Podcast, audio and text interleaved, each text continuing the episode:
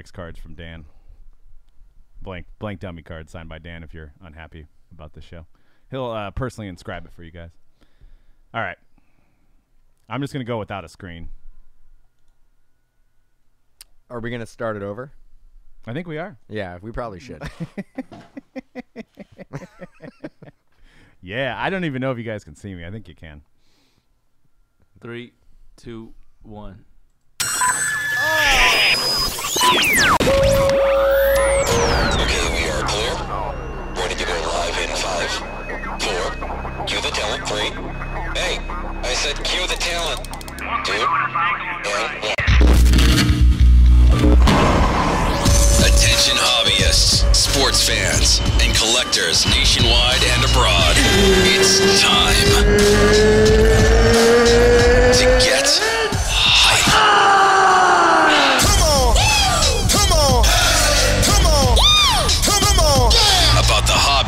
All a part of. Live from the Mojo Break Studios, it's Dan and Doug. Check it out. Come on! So, get hype. Be hype. This is The Hype.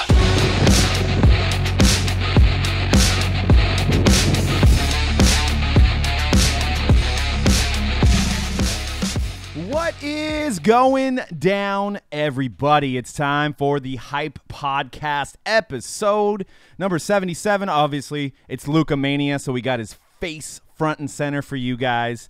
Felt there was no other number 77 that we could put up. We've got an exciting show for you guys today. We're going to talk about Super Bowl and how the cards that are, you know, the four teams that are, or the two teams that are left, how their cards are going to, you know, possibly perform in some recent sales. So we're going to analyze that data. We're also going to do some product previews at the end of the show. And, of course, it wouldn't be a Hall of Fame season if you didn't hear me rant on Barry Bonds. So I got a lot to say. So I should have some vodka or some Crown Royale in front of me. And we're talking about Crown Royale because it's coming out, but I should have took some shots first because I'm about to get fired up, guys. Dan, what's going on? What's up? It seems like we just got done doing this episode. We did a short version. It's the outtake version. So. No, I'm talking about, we're going to be talking about Hall of Fame again. Barry Bonds getting snubbed. Yeah. I think we've done it. I think we've done it 7 years in a row. And I get angrier every year. I get angry every single year. I don't actually. I finally have accepted it. I don't think Barry's getting in. I'm sorry. I'm gonna go outside of every MLB writer's house, knock on their door. No. But anyways, we got a good conversation. We'd like you guys to join in about that coming up later in the show. And I wanted to kick it off talking about some recent Luka prices, which are just insane. I mean, it's all about Luka Mania right now for basketball. The 18-19 class is pretty much one dude right now. Everybody's pivoted their collecting into this gentleman. And some recent just listings on eBay are just blowing my mind. You got a gold refractor auto numbered to 10. Somebody's trying to get $25,000 for. You got a 101 ticket variation auto, true 101, OMG, for $25,000, and I'm saying that because that's what it says in the listing. The 77 cents is cute. Just because he's number 77? Yeah. You should have done $77,777.77. There's probably one up there. So if you're listening to the podcast, there's a Luka that somebody's trying to get $25,077. And it's the 101, one of the 101 championship variations. So the prices are just crazy. What a deal. That's a deal? You should buy it now. Yeah, I'm absolutely thinking about it, dude. Just I can't believe it's still up there. Don't even put in an offer. Just lock it down. But you know what? I do like the fact he's doing free shipping. Nice guy. Nice guy. Or girl. It could be. Could be. C-Ride, what do you think about these prices? By the way, I can't see what you have on the screen, so we're just going off of we're going to have to connect through the room here. Oh, okay. Insanity. You say Linsanity? Sanity? Lou Sanity? Don Sanity? It's pretty early in the basketball season for prices beginning this crazy. So, but hey, congrats to people hitting them, I guess. Yeah, I mean, it's good for the hobby. I mean, I just question, is this price is going to sustain? It just, you know, that's what's crazy to me. Are we going to be, and for one, is anybody going to be paying $25,000 for that one card? You serious right now? You're asking if those prices are going to sustain? Yeah, like they're going to like stay at the same point, not go down. You're just doing this for just content, right? You know that's not going to, you know they could only go down, right? Well, that's what I'm saying. But like, I know that's like, but you're all, I don't know if they're gonna stay the same. Is that did we hit the average price now at $25,000? $25,000 for anything Lulu. Did we? It's well, all those Hallelujahs in the chat that C-Rad's been doing. Free falling, dude. He's gonna free falling. But he just got a triple double. I get it. But dude, how many more products are gonna be coming out? If that one of one is going for $25,000, which it's not going to sell for that much, but whatever. What does a Logo Man RPA go for? I know, that's what I'm saying. Probably 30, 40, 50. Let's just keep going up. Million? 1,050,000. Oh. I don't know. I mean, what do you think? We're fast forwarding to a release that's coming out, which is going to be 18-19 National Treasures Basketball, which is the most sought after RPA in the biz. And that's going to be coming out, who knows, 3-4 months from now. Good luck getting a box. But, you know, how much do you think his RPAs go for? And I'll ask you guys in the chat, how much does his RPA go for? I'm going to say 10K out the gate out of 99. 10K? That might be a steal compared to. What about the it might be a what? 10 to 15K. What'd you say? It might be a steal. Judging by these prices, this is a Contenders Gold that I have on my screen. Hopefully C-Rad has it up. It's from Watch Count. Check out Watch Count if you're trying to find out what best offers were accepted. It was the guy was asking for 20K on a Luka Gold from Contenders, 5 of 10 premium gold. And he took 10K, which will also get you a Honda Accord. I mean, it's just it's crazy. You know what? That's a 50% discount. It is. It is. Oh yeah, I got the Accord on the screen now too. Yeah, I mean, you can get an Accord, or you could get a Luka. I mean, I don't know. And that's a 2015 Accord Sports Sedan. So I see that Tatum is that the highest point, or is that the recent sale? And that's a recent sale of Jason Tatum's RPA 9.5. That's a good grade. That's a damn good grade. Yeah, 8,100. So you're telling me that people would rather have a gold Doncic auto over a RPA of Jason Tatum? Yeah, well, I mean, what's happening right now too is that the Contenders is the contender autos are moving into that top 5 like rookie card that you gotta have if you're PCing somebody, right? But is it though? I mean, yeah, we have 2 years of data. That's what's crazy about the hype. And don't get me wrong, I love Contenders basketball, but man, we're eating this stuff up. I mean, is Crown Royale going to take over Contenders? Are people going to switch over to the Silhouette RPAs? Like, I don't know where to. This Luka mania has got me so confused on what people want that I don't even know anymore. It's just I don't get it. They want Luka. It's a good thing. They want a good thing, but like I know what they want. I mean, they're, what cards do people want? I mean, Luka. Yeah, obviously. No, I mean that's it. That's all they want. But I don't know. So I mean, like I said, it's a good thing. At what point are we just going to be opening up packs of cards and just like pull out other autos and just be like, whatever, garbage, garbage, not a Luka, garbage. Trae Young in the garbage, Ayton in the garbage. Sexton in the garbage. There's probably gonna be about 2 to 3 guys who we're gonna look back on this year, and we're gonna be like, man, like it's crazy that we were all chasing Luka when we should have been going for Marvin Bagley, or Jaren Jackson, or Mo Wagner, or Trae Young. Right.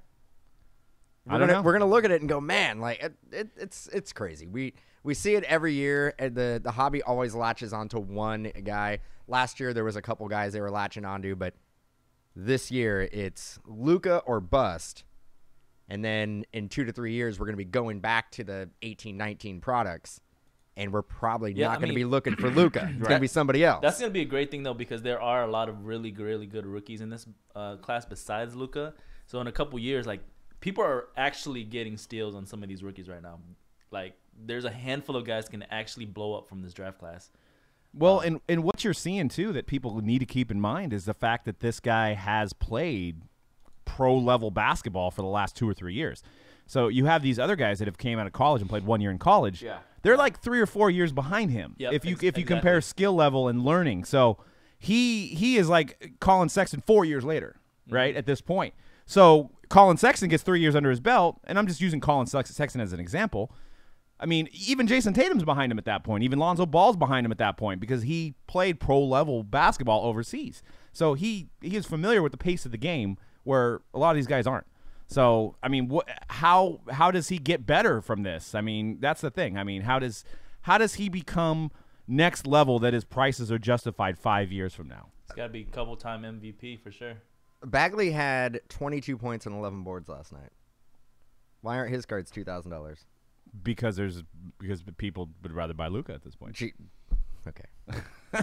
I don't know. I question the same thing. What do you guys think? Sexton, Carter, Trae Young could have Zion coming to town. That's a good point Jameson makes in the chat, and then they will blow up. You know, I'm still not sold on Zion, man. I mean, he's a big physical guy, but he's not a shooter. He reminds me a lot of Julius Randle, and we know what Julius Randle's card prices are.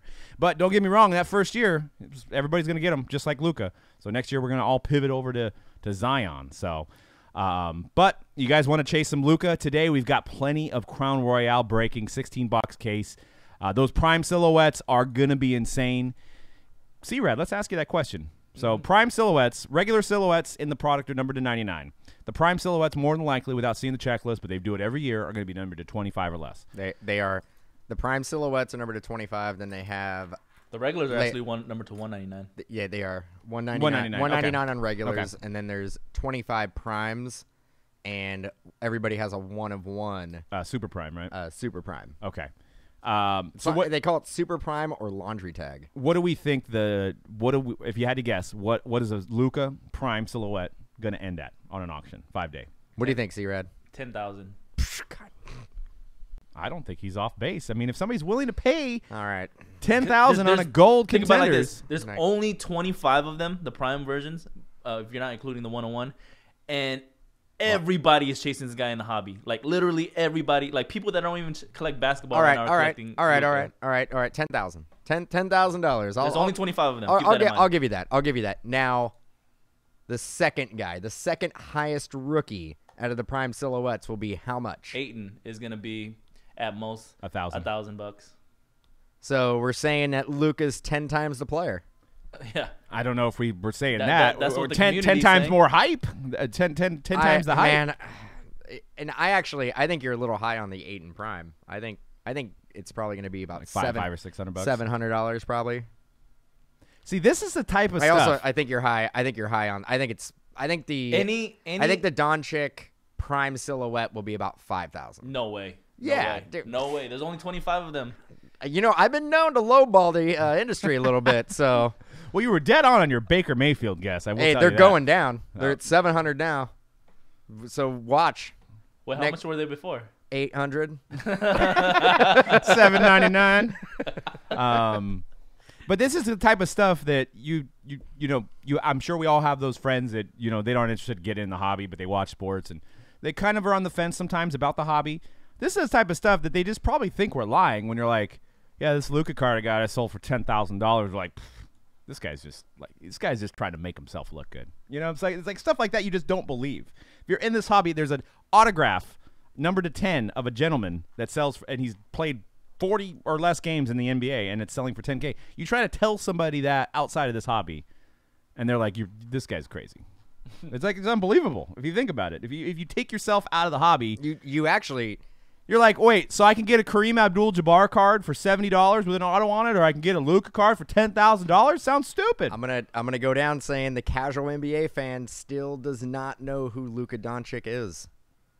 I don't even think casual NBA knows how to say his name. I barely know how to say his name. I don't even think we're saying it right, to be honest with you. I think it's Doncic or something. Doncic. But I think you emphasize the E at the end a little bit more, the last part. Doncic. Yeah, Luka Doncic. I think it's Doncic. Yeah. And we've been saying Doncic. That doesn't matter. It doesn't matter. You know, the person that we're pulling the cards for, they don't care how we say it. We could say Luka Donald, and it wouldn't even matter. It wouldn't because it's a payday. I'm going to check out the chat.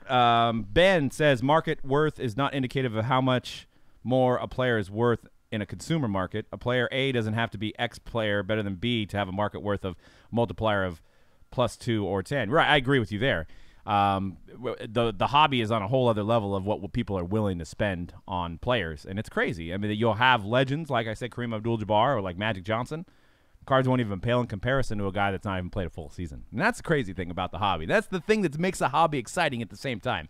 Crazy and exciting, and that's the hobby that we live in. But so insane, and we'll see. But I feel like this year's rookie class is a little frail.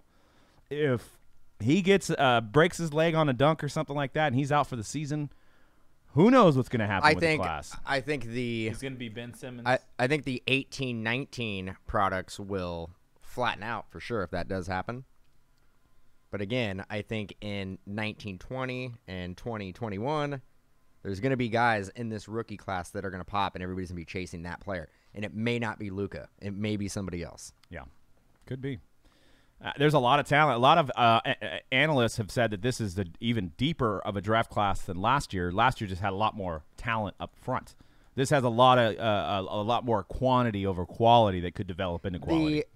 Last year's had a lot of flash going into it, right? Yeah, you had a lot of it was really marketable. Mm-hmm. You had, and all those players went to big market teams. You had Lonzo going to the Lakers, and you had Tatum going to the Celtics, and Mitchell actually wasn't highly touted at the beginning of the releases. De'Aaron Fox was. But De'Aaron Fox is killing it now. Yeah, he's doing good. So, yeah. How's Lonzo doing?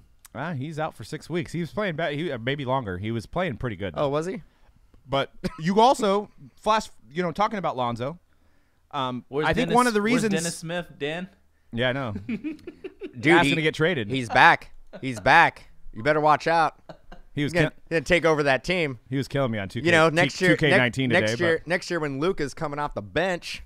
Oh, I don't know about DSJ, man. He's a fancy Isaiah Rider. Oh, man, come on. But what I was going to say is that LeVar Ball, believe it or not, I think had a lot to do with the 17-18 rookie class exploding at the beginning. I think the hype that he created during that draft, I think, had us all gaga over that draft. And now we have a guy that's pro-ready that's playing, and I think people are seeing that. So I wanted to move on to the next topic. We're going to talk a little football, but I want to tell you guys about our Super Bowl squares that we're doing. So Super Bowl squares, starting today, actually, we have a few breaks. I believe one of them is sold out. So what happens is you get your spot in the break, and you also get a square in our prize contest. And the grand prize is going to be $2,500 shopping spree on our site. So imagine what you can get with that. You can buy the Mavericks a couple times over for that. So some awesome prizes. We're giving away McCaffrey jersey, signed jersey, Panthers jersey, a Watson signed jersey, a Todd Gurley signed jersey. And there's going to probably be up to like 10 to 15 squares. And there's prizes for the first quarter, second quarter, third quarter, and final score. And the final score will get you the entry in to win the $2,500 credit. So just like you do, always, break on our site, but you got some bonuses, so pay attention to that. And we're probably going to be doing the squares as they fill, so we'll probably do them sporadically. Bookmark the thing on our site if you're going to be participating. Bookmark that page, and that's where the squares will pop up once they're filled up and finished. So that'd be pretty awesome leading into the game. Give me another reason to watch the game, because I know a lot of us aren't Patriots or Rams fans. We care less who wins, but you got a square, so whatever. But Dan is a Rams fan. Dan's trying to go out to cold Lana to watch the games, trying to secure himself some $50 tickets, and he's having some trouble. Just trying to get some. But I will be in cold Lana. I just don't know if I'm going to go to the game yet. So you might be partying it up with all the fans at the bars. Maybe. But I'm confident the ticket prices are going to go pretty low before the game. I think it's a good idea to wait. If you're planning on going, you're going to be out there, and you want to hang out, hit me up. I'll hang out. I'll have a couple sodas with you. All right, yeah, hit up Dan. He's going to be in Atlanta. But I think picking up your ticket either Saturday or Sunday would be the wisest choice. I think you can get it. I think they're going to drop to around $1,000 a ticket. Okay, we'll see. That's hey. $1,000 to go to the Super Bowl? Would you guys go for $1,000 bucks, or would you still rather watch it at home? If it was your team, yeah, that changes it. I'd probably pay it does a little bit, right? It does a little bit. So who do you guys got? Who do you guys got in the chat? Rams, Patriots. Where are we going? Who's winning this game? Right. I know this is the topic of all topics, but we have to go over it with it, you know, next week and all. So, but I wanted to talk about some of the player matchups and their contenders cards. So I wanted to start the running back position, which you got Sony Michel for the Patriots, and you got Todd Gurley, possible MVP, last year's possible MVP for the Rams. And go over some of his prices. So Sony Michel is a redemption. So I compare cracked ices. These are prices that have sold recently. So they've spiked a little bit. Sony Michel's Contenders Rookie Ticket Cracked Ice Auto, and those are numbered to 24, sold for $450 recently. And a 2015 Contenders, which is where Todd Gurley's a rookie in, 2015 products. His cracked ice sold for, it was graded a 9, sold for $631. Dan, is one too high? Is one too low? What do you think? Todd Gurley's too low. Too low for Todd Gurley. Sony Michel's too high. Okay. I mean, it's Sony Michel. That's a redemption as well. Correct. So who knows when it gets filled? It's also numbered to 24. They made a couple more. They made one more. Well, yeah. No, a couple more because there's different photo variations of the cracked ice. Well, same thing with Todd Gurley. So, but when I said a couple. Oh, overall. You're just so overall. I get what you're saying. Yeah, overall, a couple. Yeah, like four. Yeah. I guess you're right. So got me there. Yep. Sony Michel, man, like. $450. He's had a couple good weeks, though. He has had. And Todd Gurley's had a couple good years. So who would you rather invest in, Sony Michel? I mean, and we talk about running backs not being the guys you want to invest in, but these are guys that if they do win the Super Bowl, one of these guys probably will bump up a little bit. So who are you going for? You going for Georgia? Actually, were they both Georgia? They're both out of Georgia. They're both out of Georgia. I could see. And this is where I think the prices could get inflated, and I think this is where, not just being a homer, but there is a good chance if the Rams win, Todd Gurley has a better chance of being named the MVP of the Super Bowl. If the Patriots win, does anybody get named other than Tom Brady? I think Todd Gurley has probably the best chance if the Rams win to get named the MVP. Over Jared Goff. But Sony Michel is not going to get the MVP. If the Patriots win, it is going to be Tom Brady. And I don't even, I mean, he. But there was that one year that cornerback won, right? Well, because that was a very specific play, game-changing, game-winning play. Well, let's see. I'm going to bring up the odds right now for MVP award. You're talking Malcolm Butler? Yeah, Malcolm Butler won the MVP. So it wasn't just Tom Brady that year. There was another dude. If he deflected that ball and didn't intercept it, it would have been Tom Brady. Jared Goff is 2-1. Tom Brady is the favorite, even odds. Jared Goff is 2-1. Sony Michel and Todd Gurley are tied at 16-1. So there you go. So they're giving both Todd Gurley and Sony Michel even odds to win the MVP. So I don't know about you, but I think the Vegas odds makers, they know what they're talking about. No, I know. I know what I'm talking about. So based on those odds, Sony Michel might be a good investment. So, yeah, I don't. No, Todd Gurley. I just Greg Zuerlein is 100-1. There you go. He was the MVP of the NFC Championship game. Aaron Donald sits 25-1. So those are your odds for Super Bowl MVP. Where are you guys placing your bet? If the Rams win, it's going to be Todd Gurley. Not Jared Goff, huh? It's going to be Todd Gurley. I think if the Rams beat the Patriots, Jared Goff's going to have to beat the Patriots. No. I don't think that Belichick is going to let Todd Gurley beat him. He never has let a running back beat him. Todd Gurley had an absolute terrible game, probably the worst game of his career. So you think he's going to be all motivated? I think he's going to bounce back, and he is going to have I think he's going to go for $150 and a couple touchdowns, and he is going to single-handedly win the game. But if I'm Bill Belichick, and he plays the odds. He strategizes. He's a chess player of a coach. Is he? Yeah. Plays chess? He plays chess with the NFL team. And I'm gonna stack the box on Gurley. I'm gonna have Goff beat me. That's what I'm gonna do. I mean, you got the biggest offensive weapon on the field is Todd Gurley. So stop Todd Gurley and make him throw. Brady won at the MVP of the year, not Butler. Oh, there was another year that Brady did. Brady hasn't won an MVP in every game at all six. Most of them. Most. I don't have the stats in front of me, but I know he didn't win six. Yeah, he may have actually won MVPs in games that he didn't even win.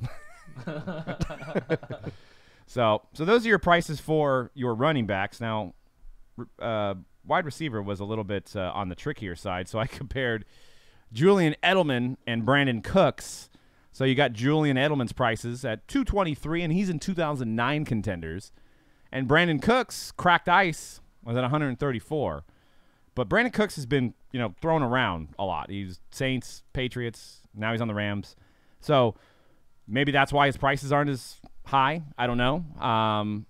Do you think Cooper Kupp, if he was still playing, would be the number one guy? Brandon Cooks has never got a lot of hobby love. Never has. He's never gotten a lot of hobby love. Out of 99.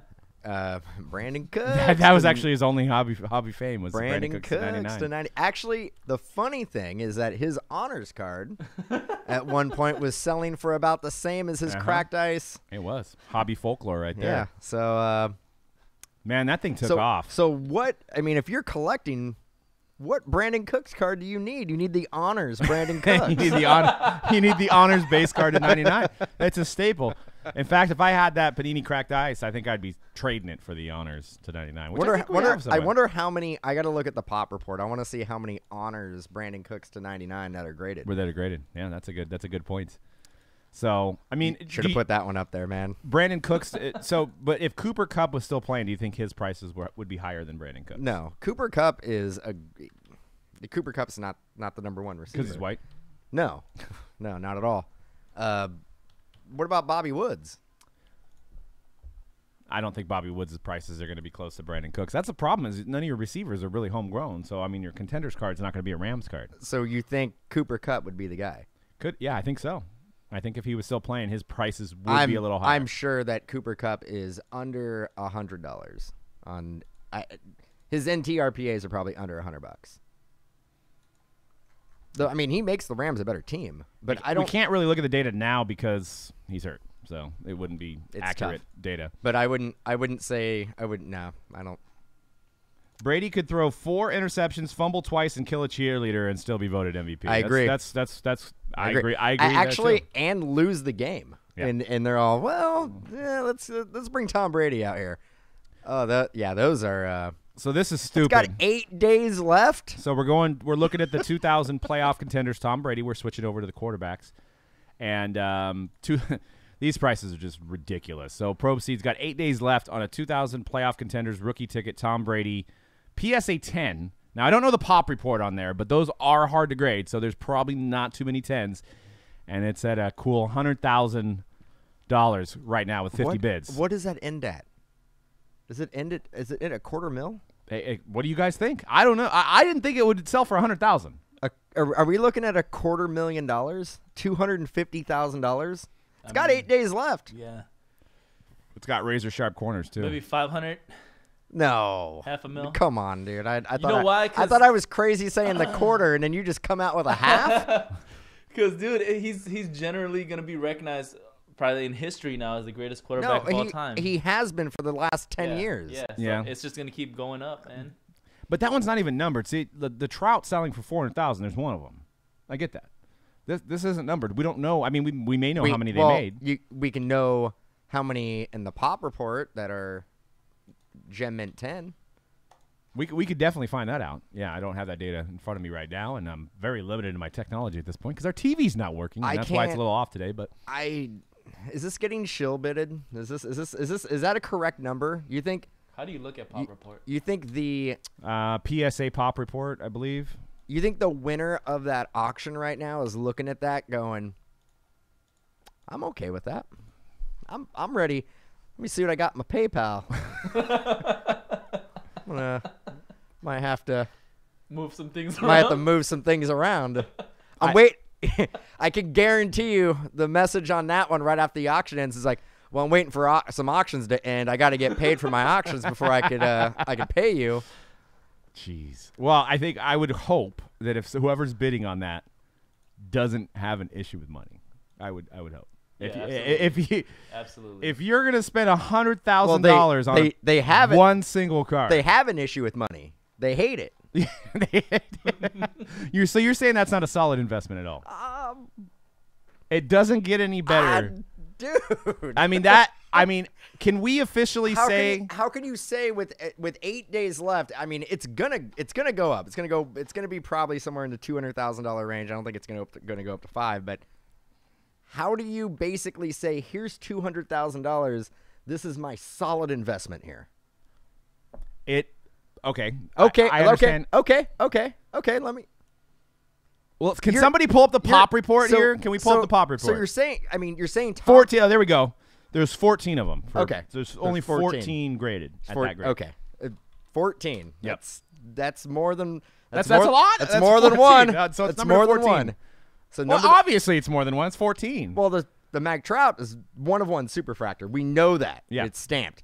This is 10. There's 14 that have been graded through PSA. Yeah. There could be more that have not been graded that would grade a Gem Mint 10. We don't know. I doubt it, but yeah. Okay. Maybe one or two more. So there's no more 2,000 playoff contenders sealed boxes or cases in the existence of the world. There's probably less than 2% of the run left, maybe. Okay, there's 2%. So there has to be at least, but you got to consider 30 of these cards that are still impacts. Well, yeah, but the problem is those cards are going to stick. So there's no way there's going to be a. That's why it says flawless surface there, because over time with the holographic foil on there, it sticks and it bows. So there's no way. There's zero chance. I doubt anything. Anything you pull. So if you were, say, you were like, you know what, I'm getting a little crazy. I'm going to buy a $8,000 box of contenders, and you pull a Tom Brady rookie auto, and you're just like, garbage, just stuck out of the pack. Not even going to send it in to get graded. Oh, it's still a $5,000 or $10,000 card. No, probably. It's useless. It's useless. Wait, it's $5,000 or $10,000 card. How much are the boxes? I think they're like $6,000. Ain't they like $8,000? Yeah, yeah. Well, that's yeah. So you spend $8,000 with the hope of getting $5,000 back. Well, you hope that you pull a 10, but I'm saying. Oh, but you just told me it's zero. You had 0% chance. Well, there maybe not zero. Let's say there's always a chance, but let me ask you this. Is that the most iconic football card of all time? Is that the holy grail football card of all time now? It's got to be. Is there any other card that we can throw into this conversation? I mean, I don't care any year, vintage, anything. The Peyton Manning, the Peyton Manning contenders, does that hold its weight on this? The 1998, because it was a little older? No. So when people are bidding on this, there's no better card in history of cards. 2000 for football, 2015, yeah. For football. 2015 Panini National Treasures, Sean Mannion. It's more iconic to me. Hey, in 2 weeks, that boy's about to be a Super Bowl champion. Yeah, right? You know? I know, right? He's going to have 6 Super Bowls. It's going to be unheard of. 6 Super Bowl wins. Oh, I think Sierra was talking about Sean Mannion. Oh, yeah. I'm all, you know what? Bold statement, but I'll give it to you. Maybe six Super Bowl champions for Sean Mannion. Better start now. Well, let me ask you guys this: what if there was an NT RPA back then? What if there was 99 NT RPAs of Tom Brady? Then what the hell would the price go for then? That would be the one. Was there no exquisite? No. There was no exquisite. Nope. And National Treasures didn't exist. Not until 2006. So that's what I'm saying. What would the price be of an RPA? Were there any patch autos? That is a good question. What was the first Tom Brady patch auto? Because he was not a rookie premier guy. Is there a patch auto in SB Authentic? Because I know he has rookie cards in SB Authentic. I don't know. That's something to research. When the first patch auto of Tom Brady was made. I know there's probably Topps Chrome and Bowman Chrome rookies. Definitely Bowman Chrome, because we have one floating around. But the problem with him was he was such a late draft pick that I think nobody inked him to an autograph deal. So SP Authentic Auto and then this, I think, are the only autos he has for that year. So, and then patch autos were really kind of non-existent at the time. There was no RPA at the time. Started in 2006. But what do you think, if this card would sell for $100,000, what would an RPA sell for? Are we talking about $1 million card? A Tom Brady, like a Gem 10, NT RPA, numbered to 99. That would be like $1 million card, right? I mean, if you're going off of these stats. Yeah, with only 100 of them, hell yeah. Or would these not go for as much? Which it may kind of compete with each other, right? I don't know. I can't believe there's 8 days left and somebody's sitting at a cool $100,000 and they're just ready to hit that pay button. That's crazy. And then how many times do you think that Probstein has had How much are you willing to let this auction end for right now? Oh, I know. Like, I inbox probably has 100 messages of like. If I was a seller, I'd be doing the Harlem Shake, dude. Well, Probstein's loves these cards, I'm sure. So this was a 2000 playoff contenders rookie auto BGS9 that just ended about last month, about a month ago, for 12,000. So BGS9 with a 10 auto. $12,433, which is kind of more in people's ballpark, I guess. That's probably a really good investment. Right there. That's a good investment. And then, so you compare it to Goff. So Panini Contenders PSA 10 Gem Mint from 2016 Contenders. Jared Goff. Pop 1 of 10. So actually very similar. Pop 1 of 10 for PSA. $2,650. So for 2,650 of them. Hey, and 15 years, 20 years, you can have a $198,000 return on your investment if you buy that. If he's the next Tom Brady. If he's the next Tom Brady. So Jared Goff, you look at those prices, you're like, man, Jared Goff's a good investment. I don't know. And there's only 10. Only 10 of their gem mint. But that's something to research for the next show is Tom Brady's first patch auto and what was the first one-of-one as well. First one-of-one established. That's good. We go through the history. We'll have to do some research off the show. I don't know why. Press pass? Didn't we just go over this at the UD conference? Press pass was the first one-on-one. You might be right. I think they were the first to do printing plates, I want to say. Was Press Pass the first company to do a stamped one-of-one? We need a baseball card historian here. That's I mean, it's either that or Doug's Duels. I don't know. It's probably Doug's Duels. It could be Doug's Duels. It was way before its time. It came out... 38 years ago. Yeah, I was cooking it up when I was 2 years old, making my own product. So last thing I wanted to talk about is, before we move on from football and I get full rage mode, is comparing the last 3 years of product. 2016 rookie class, 2017 rookie class, and now 2018 rookie class. Fast forward 5 years from now, what's going to be the best rookie class out of the three? I'll start with C-Rad. What do you think? Which rookie class out of the last 3 years is going to hold its value and have the most superstars and the best-selling cards 5 years from now? Oh, man, I guess. Actually, how about this? 18. Rank them. All right, 2018, 2016. No, 2018, 2017, 2016. And I only say that because 18 has more quarterbacks. That's the only reason I say that. You just played right into the hype. It's like today. So the next year you're going to be 19, 18. No, because there's going to be no quarterbacks next year. It's true. It's true. All right. I'm going to go. There's no way 19 is going to be as good as any of these past 3 years. I would go 17, 18, 16 if I had to rank the three. So you ranked your boy last. Yeah, based on the fact that it's Jared Goff, Carson Wentz. Dak and Elliott. But I don't. Elliott, running back. I believe in Elliott. I think Elliott's going to probably end up being a Hall of Famer. Dak is – I don't believe in Dak. There's too many quarterbacks this year for some of them not to pop off eventually. But gotta go with 17 just based on – Mahomes. Just one guy, right? Trubisky. I think Trubisky's legit. I don't disagree. I think I lean a little bit towards the 16. I think I go backwards. I think I go 16, 17, 18 personally. Cool. Yeah, well, this just shows you how much we all know because none of us agree on anything. So well, everybody has their own opinion. But it's close for me with 17 because obviously the star power with Mahomes and what he's done, it's hard to disagree with that. But I think the 16 draft class, I mean, you've got guys that we're not even talking about. We got guys like Jalen Ramsey. You got guys like Joey Bosa. You got guys like Jalen Ramsey. Yeah, he's a top name. He had a bad year. He is. How many people in this industry, in this hobby, are like, got to get those DBs, got to get those DB autos. They really, really control the market. You need quarterbacks, bro. You need quarterbacks. No, you need defensive. The hobby is switching.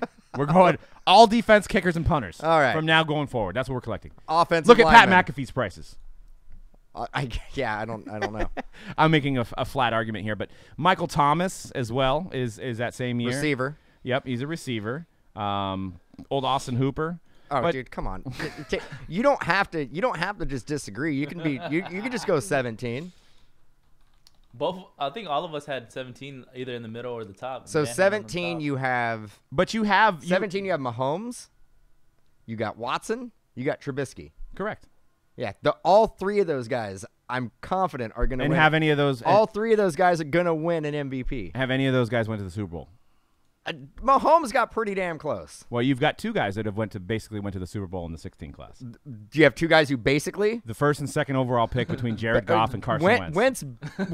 Wentz like got a ticket to go to the game, but he didn't actually get a jersey to be able to go out there and play in the game. They had the best record because of him. They had the best record that year. They backed into the playoffs. Well, he was hurt. He was hurt, and they had. You cannot say that Carson Wentz is the reason why the Eagles won the Super Bowl. He was half the reason they got there. So they don't have to play the regular season. You could actually you could if Carson Wentz was playing in the playoffs, they probably do not win. I don't know. Nick Foles is playing out of his mind. He can't stay healthy, which is a knock on my argument. He can't stay healthy, so you're like, invest in him. But he may never play a full season. He won a Super Bowl, and Jared Goff's going to a Super Bowl. He was on a team that won the Super Bowl. Yes. He was on a team that won the Super Bowl. He didn't do anything to win the Super Bowl. It's just everybody's like that 16. It's just. Do you think that Carson Wentz looks at that Super Bowl ring and goes, that's going to be the highlight right there. My career is based on that ring because I did so much to achieve that. Yeah. He's not like, I don't even need to go back and get another one.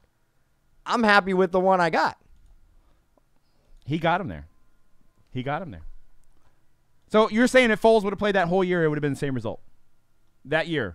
I don't know, but I do know if Foles wasn't playing at the end of the year and into the playoffs, no, they wouldn't have gone to the Super Bowl. Look at Foles' stats. Foles' stats in the playoffs were historic. And you guys we're not even talking about Elliott, who's already doing what everybody thinks Barkley's going to do. Ezekiel Elliott is the best running back in the league. Yeah. So yeah, he's a running back, though. And you have Jared Goff. So how long is Elliott going to play for?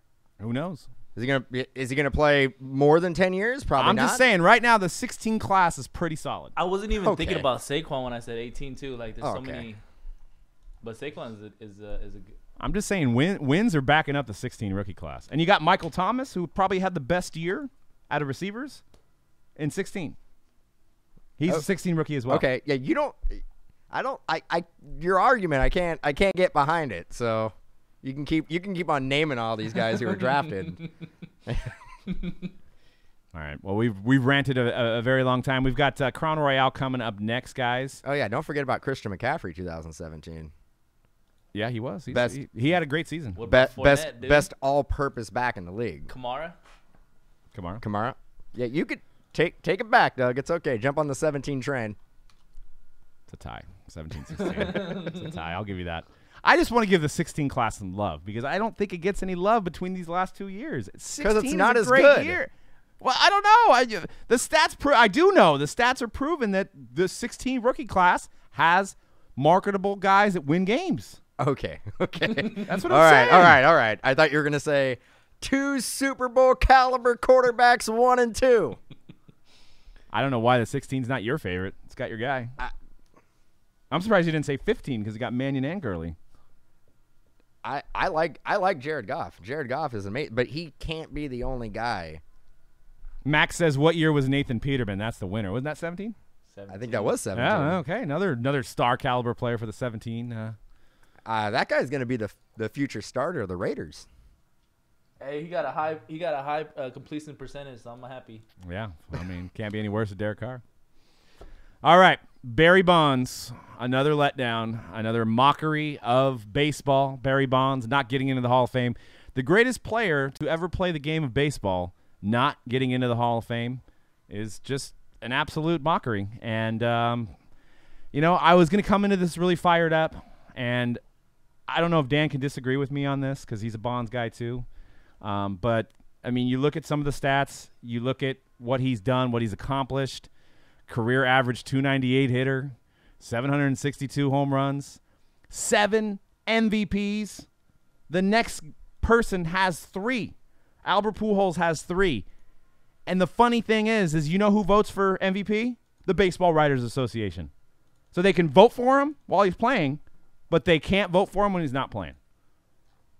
What does that say? So that means your whole voting process during the years that Bonds played were a lie.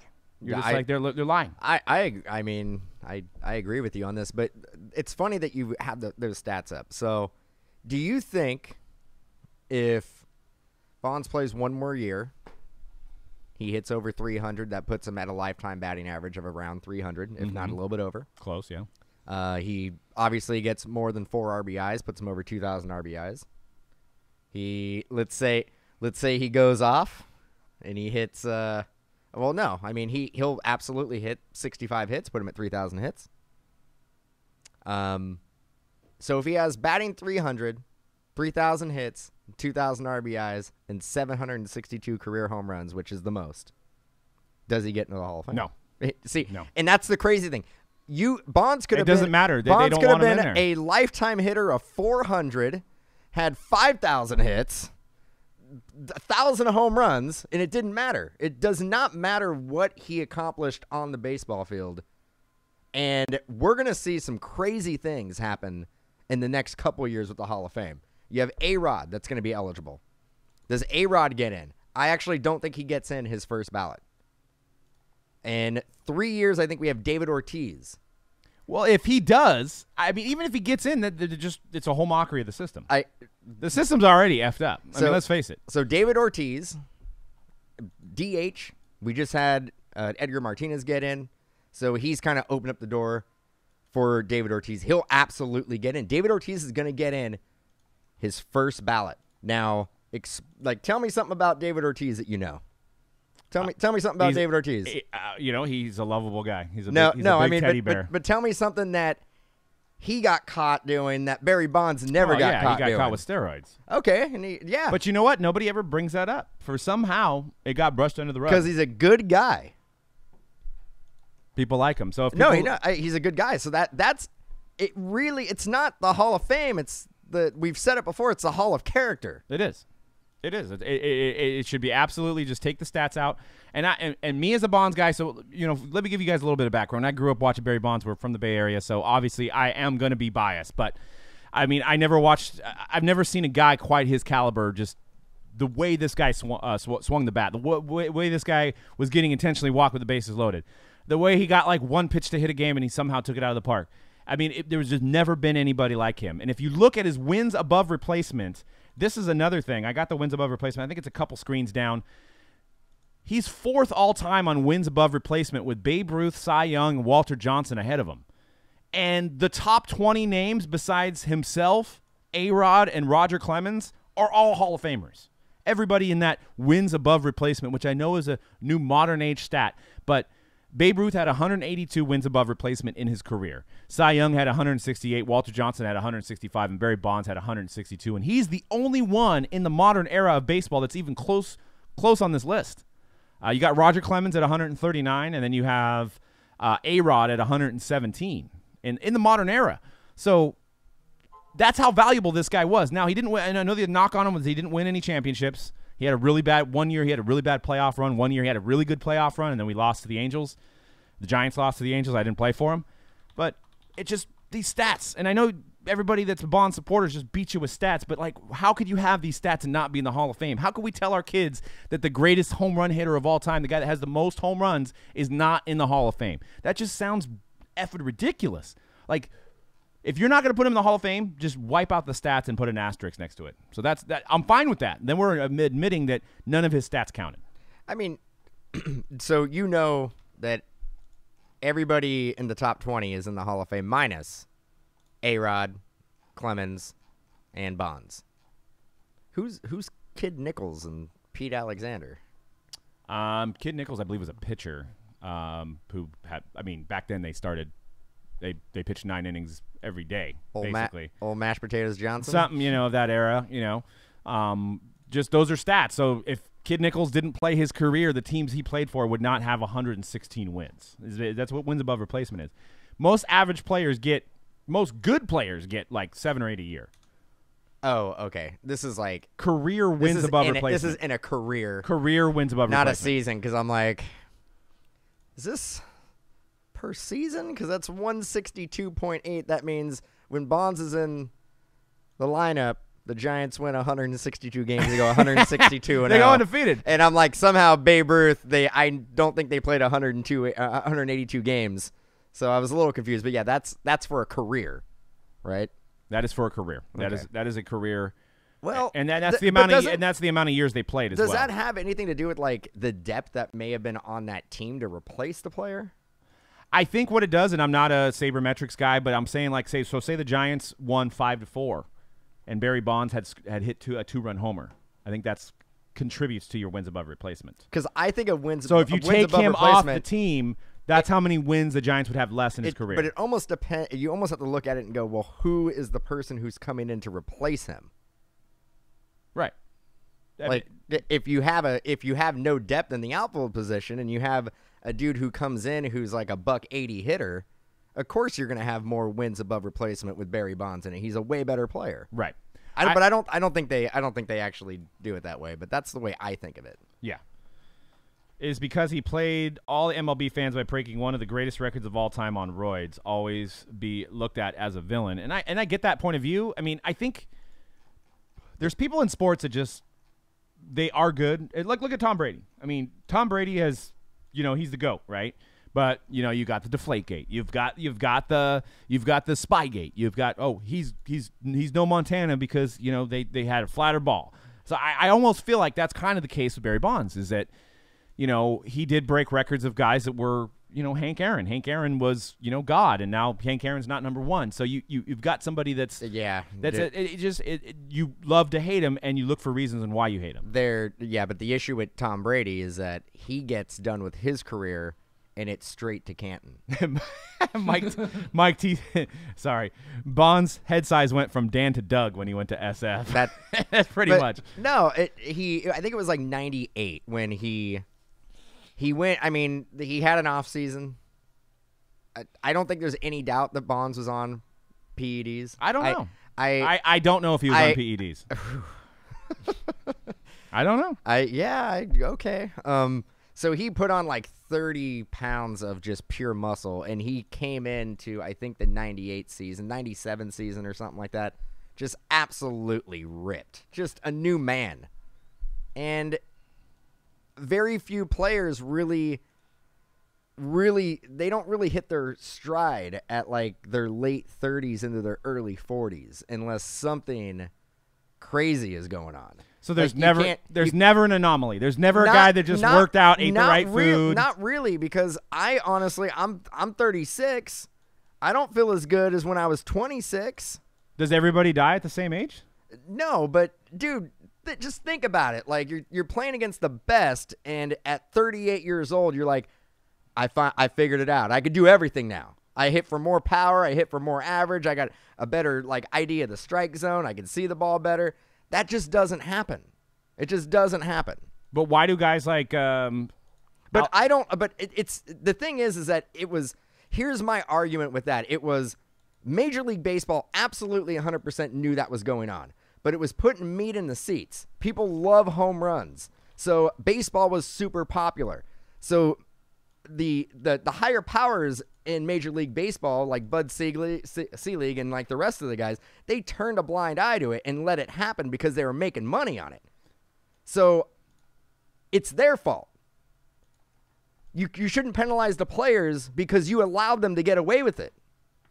Well, and I want to defend myself on saying he came out and said that he did take some stuff that he thought was flaxseed and arthritis cream. That's what he came out and said. He admitted that he thought it was flaxseed oil and arthritis cream. It turned out from his trainer or whoever he was using that it was the Clear and the Cream, I believe they called it back then. Whatever that means. I don't know. It was some kind of lotion that whatever must make you hit 700-foot home runs.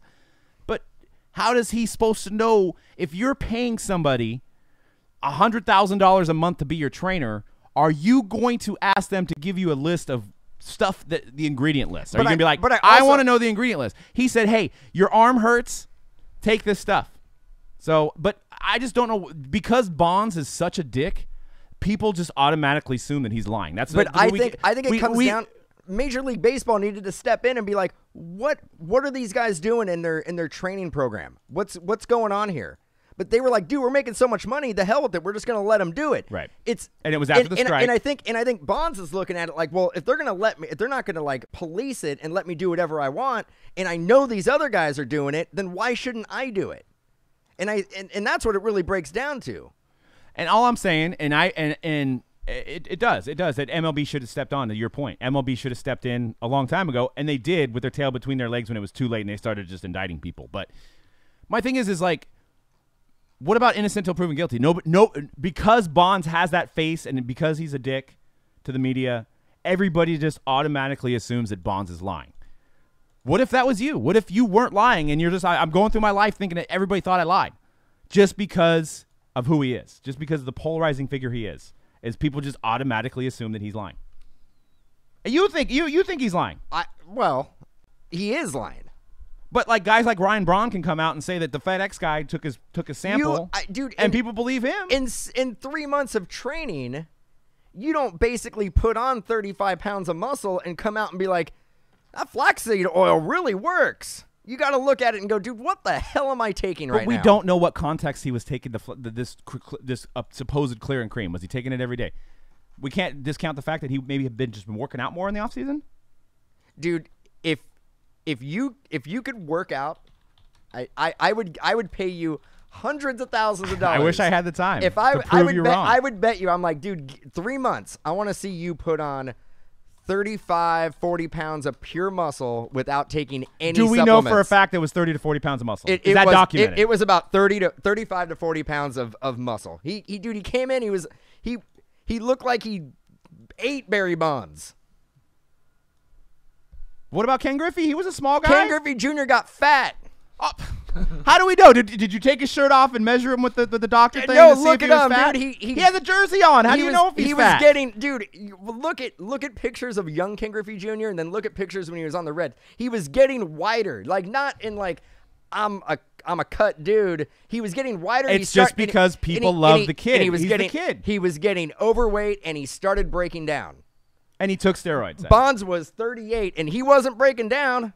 He was just hitting the ball even farther. Oh, so because Ken Griffey got hurt, then that's why he wasn't on steroids. No, he got hurt because he was getting old and breaking down like people do. Why doesn't Tom Brady break down then? Because he doesn't get hit. He never gets. When does Tom Brady? When's the last Tom Brady game? You're like, man, Tom Brady's been sacked like 6 times this game. Where did Barry Bonds get hit? Huh? What does that mean? How is he supposed to get hurt if he's Barry Bonds late in his career? Did you see him lay out for plays? No, he wasn't doing that. He wasn't laying out for plays. He was actually terrible in the outfield as he got older. No, he wasn't terrible. He wasn't terrible, but he wasn't Pittsburgh Pirate diving Barry Bonds. He didn't dive for balls anymore. If anything, you've seen him running around Triple's Alley trying to get the ball. He wasn't a good outfielder late in his career. You don't think that's like maybe the Ted Ginn approach of like, I'm not going to get hit. I'm not going to get hurt. I'm going to try to just focus on hitting? No, I'm just saying nobody gives Barry Bonds a benefit of the doubt.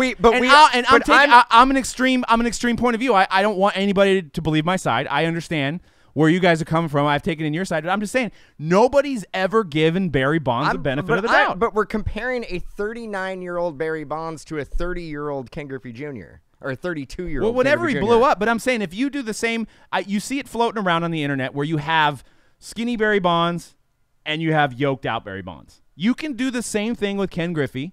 You can do the same thing with Miguel Cabrera.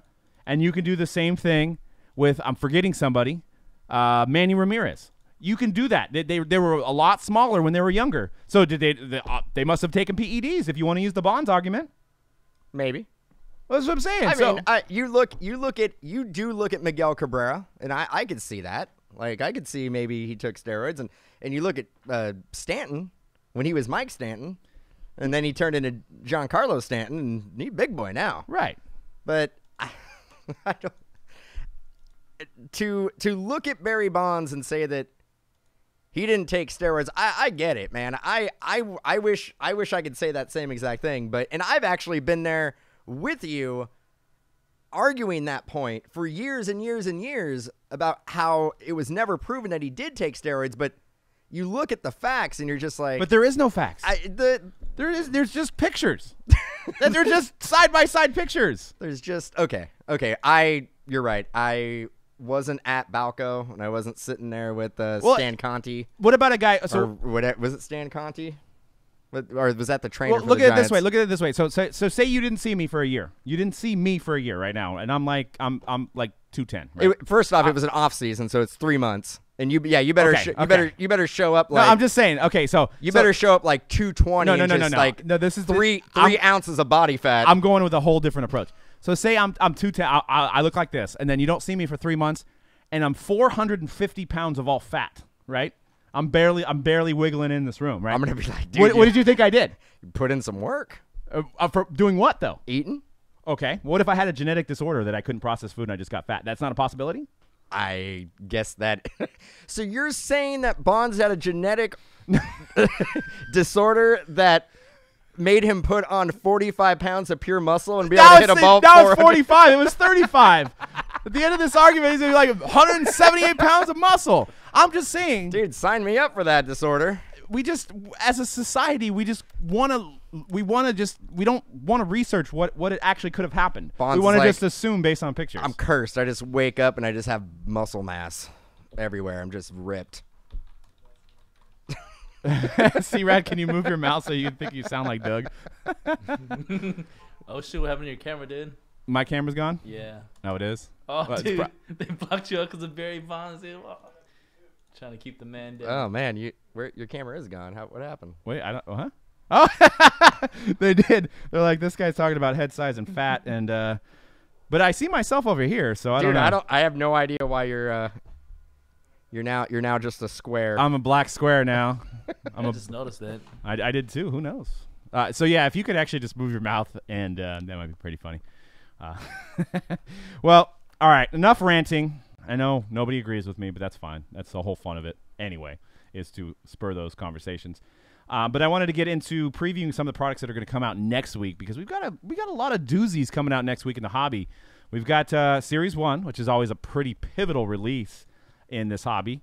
It's kind of marks baseball returning, and spring training is going to start up fairly soon. So it's always a lot of hype. It just gets people excited. Every team's 0-0 basically to start the season off. A lot of hope in everybody's eyes. And Series 1 is what baseball card collecting is all about, and it's going to be a lot of fun. We're doing some jumbo cases next week. The design looks, pretty good. It's Series 1. You can collect your team, and that's the beauty of what we got going on at MojoBreak.com is that you can get your team and get all the cards from that team. So, all those new additions your team have gotten and, those free agent signings and be those first cards for the year. And it's definitely a good thing. I'm going to try to fix this. Go ahead and talk about Series 1. I have no idea what's going on right now. I don't know why... You're blacked out. It's like, what was that show on ESPN where like you lose the argument and they knock you off? Is it back on? No, it's not. All right, 2000. I almost said 2011 Top Series 1. We're going back in time. No, 2019 Top Series 1. I was on Twitter and I was checking out what people were saying about Top Series 1, and it seems like they made. Seems like they made a little bit more than they usually do, and by a little bit more, I think they made a lot more. Of Series 1? Series 1. Seems like it's going to be really difficult to build a master set. Oh, you mean the checklist is bigger? I think that maybe the checklist is bigger. I don't know. I didn't really look at it. I've just seen some ramblings going on of people who are unhappy with the amount that is being made. Hmm. Okay. Well, largest. I don't quote me, but I think I heard the largest print run in recent memory. Well, I mean, there's more demand for baseball cards, right? So why wouldn't they try to capitalize? This is probably an easy product for them to make. Probably not from a design perspective, because there's a lot more, subsets in this product than there is any of the other ones. But the demand for baseball cards every year goes up, so. Yeah, I mean, Series 1's never going to be short-printed. I have a feeling this year, Topps is probably going to make more of everything. They're going to go for it? They're going to go for it? Yep. They're going to go for it. And if you just joined me, I am in a dark closet with black all around me. So that's why you can't see me. So it's just, what we're doing for today is black screen. So it's national. It's yeah, exactly. Better not say something, get ahead of myself, and get blocked. But anyways, Limited Football is another release that comes out next week, and that's going to be awesome. So we're talking about Wednesday the 30th. We're going to have breaks of all these products up at mojobreak.com. We've got Limited Football, which is one of the better RPAs of the year. It also has the dual autos, the quads, the Ring of Honor cards, which are awesome. And it's a hit-based product. It's going to be a fun case break with this rookie class, which is amazing still. So get in on that. Last, I wanted to highlight Optic Basketball. This is going to be an interesting one because obviously we have the Luka hype, but we were talking about overproduction for Top Series 1. I fully expect this one to be just insane on the overproduction. So they're going to make Fast Break. They're going to make Cellos. They're going to make Rack Packs. They're going to make Shubidoos. They're going to make second off the line, third off the line, fifth off the line of Optic. There's going to be a lot of Optic out there. So it's going to be fun to build those sets and chase those colors, though. And it's becoming quite the staple. I mean, what do you think? Why is there two of me? So Dan, Doug can get in your screen, too. Scoot over, Doug. There you go. We're back. We're back. We're getting a little cozy over here, a little fireside chat. So we haven't got much time left on the show, but I came out of that closet, you guys, so I could show you my face. Man, it's just when you have one technical difficulty, you have three or four. So things happens in threes. So those are the three products. Or fours. So those are the three products that are coming out next week. Series 1, 2019. Get your teams. All these products are available pre-sale on our site. Limited Football and Optic Basketball. So those are all going to be brand new next week. We're going to be doing case breaks of those. So check it out. We've got Crown Royale, and we're going to be doing that next. We're going to be doing that all day long. And get your Super Bowl squares at mojobreak.com as well. And give us a couple minutes. We'll be back in for some Crown and get those discounted teams, guys. So thanks for bearing with us today with all those technical difficulties. But the show must go on. 77. You can't skip 77. And the show, so, whoa, whoa, it must go on. Peace out, guys. I'm not going to play no outro. But peace out.